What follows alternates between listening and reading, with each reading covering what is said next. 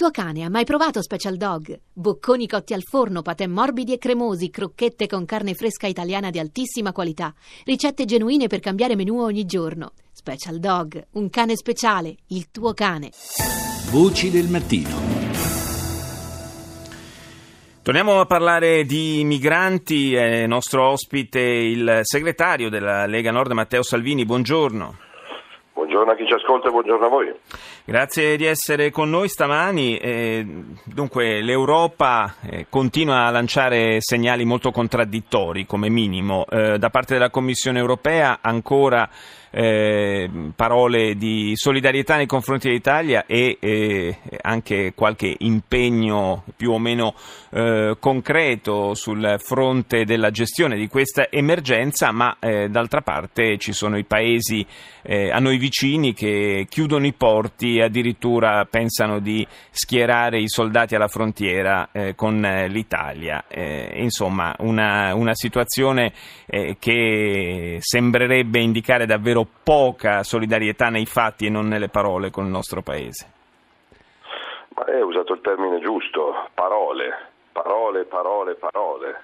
Sono tre anni, eh, questo Parlamento è stato eletto nel 2014, l'emergenza immigrazione più o meno è cominciata con queste dimensioni tre anni fa, tre anni di parole, tre anni di impegni, tre anni di strette di mano e in tre anni sono sbarcati in Italia più di 700.000 presunti profughi, la maggioranza assoluta dei quali non è stata riconosciuta come profugo, una parte è sparita, una parte è in giro a bivaccare o far confusione per l'Italia, con un costo per il contribuente italiano ormai di 10 miliardi di euro e l'Europa sta continuando a parlare, a dare pacche sulle spalle, a dire quanto siete bravi, però non sta cambiando nulla. Dall'inizio dell'anno gli sbarchi sono aumentati del 20%, gli altri paesi fanno quello che fa un paese normale, difendono i confini.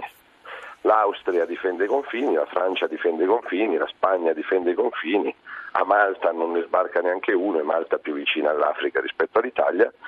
Quindi ci sono due colpe, una quella dell'Europa, che ormai è evidente che, che non vuole risolvere il problema, ma soprattutto quella del governo italiano che è tre anni che si fa prendere in giro, è tre anni che spende soldi ed è tre anni che aiuta gli scafisti a fare il loro lavoro.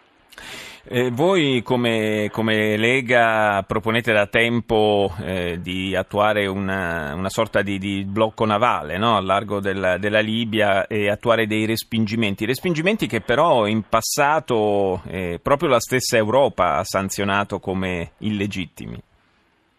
Eh sì, però funzionavano. Quando la Lega era al governo con Maroni ministro degli interni, venivano soccorsi e salvati tutti quanti in mare come, come da papà, eh, è ovvio che io voglia fare, però venivano riportati indietro.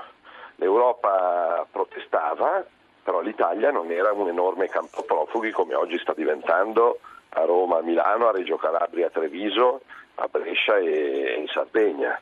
E quindi il problema è, è, aiutare chi scappa davvero dalla guerra in maniera dignitosa e questo è fondamentale, ma siccome i rifugiati veri, ricordo a chi ci ascolta, vengono riconosciuti come rifugiati di guerra solo nel 10% dei casi, eh, il problema non è svuotare l'Africa per trasportarla in Italia, il problema è investire in Africa costruendo scuole, pozzi d'acqua, strade, ospedali.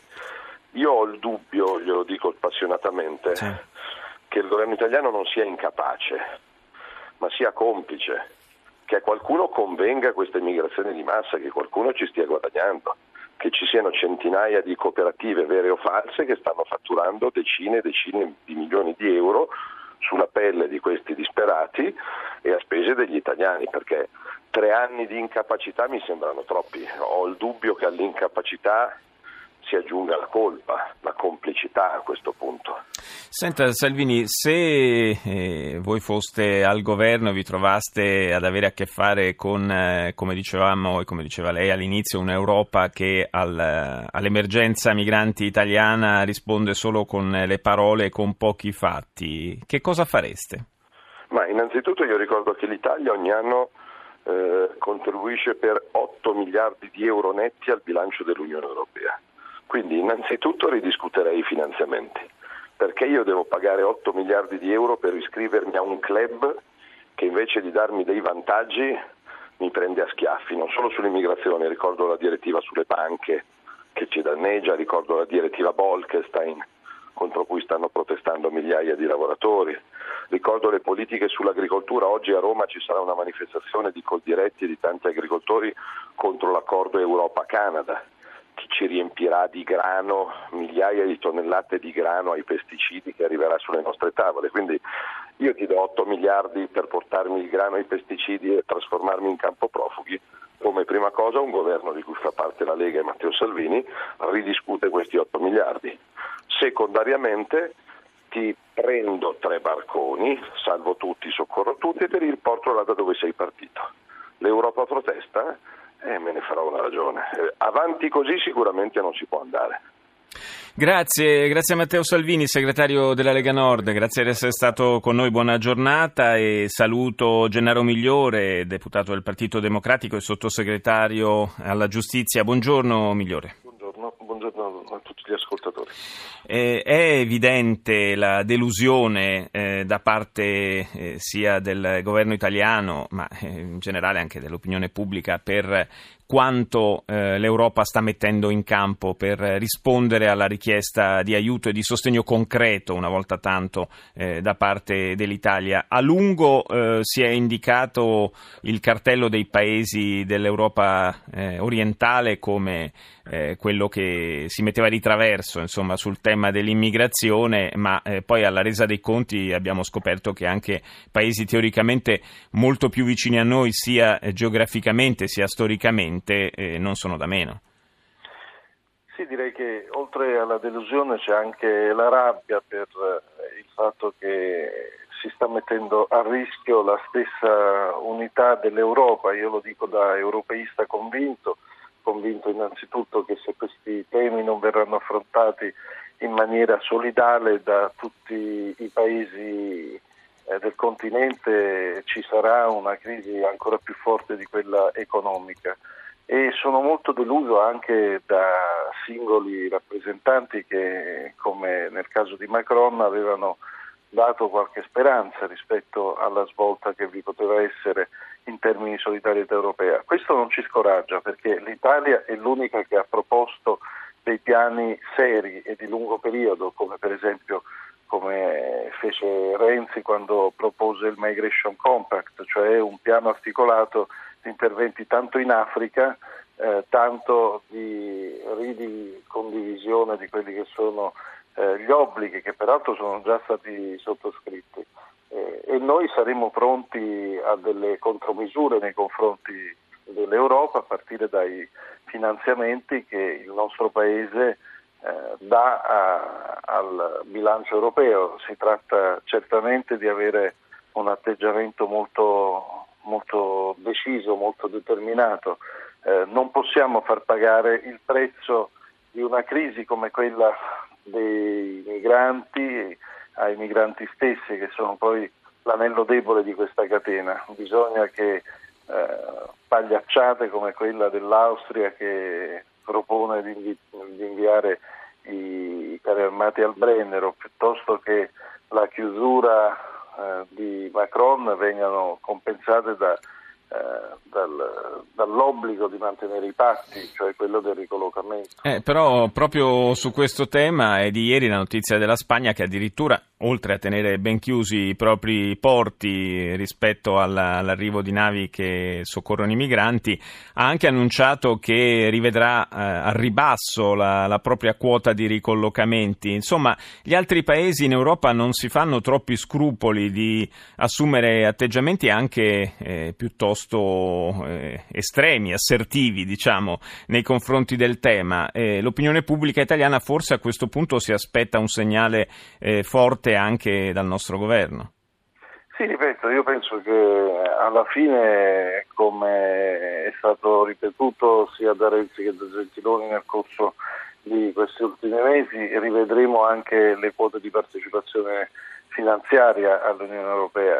Eh, la cosa che vorrei dire a tutti quelli che ci ascoltano, in generale alle forze politiche, è che non bisogna prendersela con uh, i più deboli, cioè con le persone che scappano e che magari rischiano di affogare nel mare perché l'Italia quando avviò la campagna di Mare Nostrum si trovò di fronte a una serie di naufragi che costarono la vita a centinaia, a migliaia di persone. Il fatto di essere stati eh, dalla parte dell'umanità secondo me eh, deve essere un motivo d'orgoglio per il nostro Paese.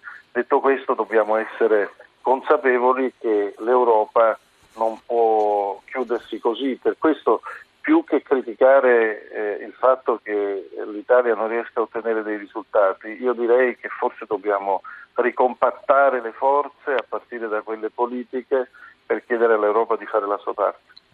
A questo punto, eh, sulla scorta di, di, quanto è emerso ieri, le aspettative che erano molto forti per il eh, vertice informale dei ministri dell'interno domani a Tallinn mi sembra che eh, siano destinate a scemare parecchio. Ma su questo aspetterei a prendere una posizione definitiva anche perché comunque la realtà dei fatti è quella che ha raccontato anche Juncker, che certo non è eh, un attore secondario del, del, dell'Unione, è il Presidente della Commissione e peraltro ha sferzato anche un Parlamento vuoto. Noi intanto continuiamo ad andare avanti eh, agendo in Libia cercando di costruire una relazione con un governo che è fragilissimo ma che comunque può diventare un interlocutore importante. Vorrei anche ricordare che se la Libia sta in queste condizioni è perché l'azione militare proposta proprio dalla Francia ha destabilizzato l'area e quindi eh, noi abbiamo tutto l'interesse a costruire una diciamo, una politica diversa, dico noi europei, sì. oltre che noi italiani. Proprio Juncker ieri però ha anche tirato un po' le orecchie al nostro paese per eh, la lentezza e a volte anche la scarsa efficienza con cui procede con i rimpatri di chi non ha diritto a vedersi riconosciuto eh, l'asilo in Europa. Ma sui rimpatri io sarei molto favorevole a capire come, come, intendono procedere nel resto del, del continente, anche perché eh, vorrei fare una semplice considerazione, gli impatri sono possibili quando ci sono accordi con i paesi di provenienza, con alcuni paesi non è eh, possibile realizzare eh, in maniera semplice questi rimpatri. Si muova anche Juncker e l'Europa nel suo complesso per realizzare questo tipo di accordi perché altrimenti eh, veramente l'ipocrisia regna mm. sovrana, l'ipocrisia che spesso è stata un po' la cifra di alcune burocrazie europee. Grazie, grazie a Gennaro Migliore del Partito grazie Democratico, grazie per essere stato con noi.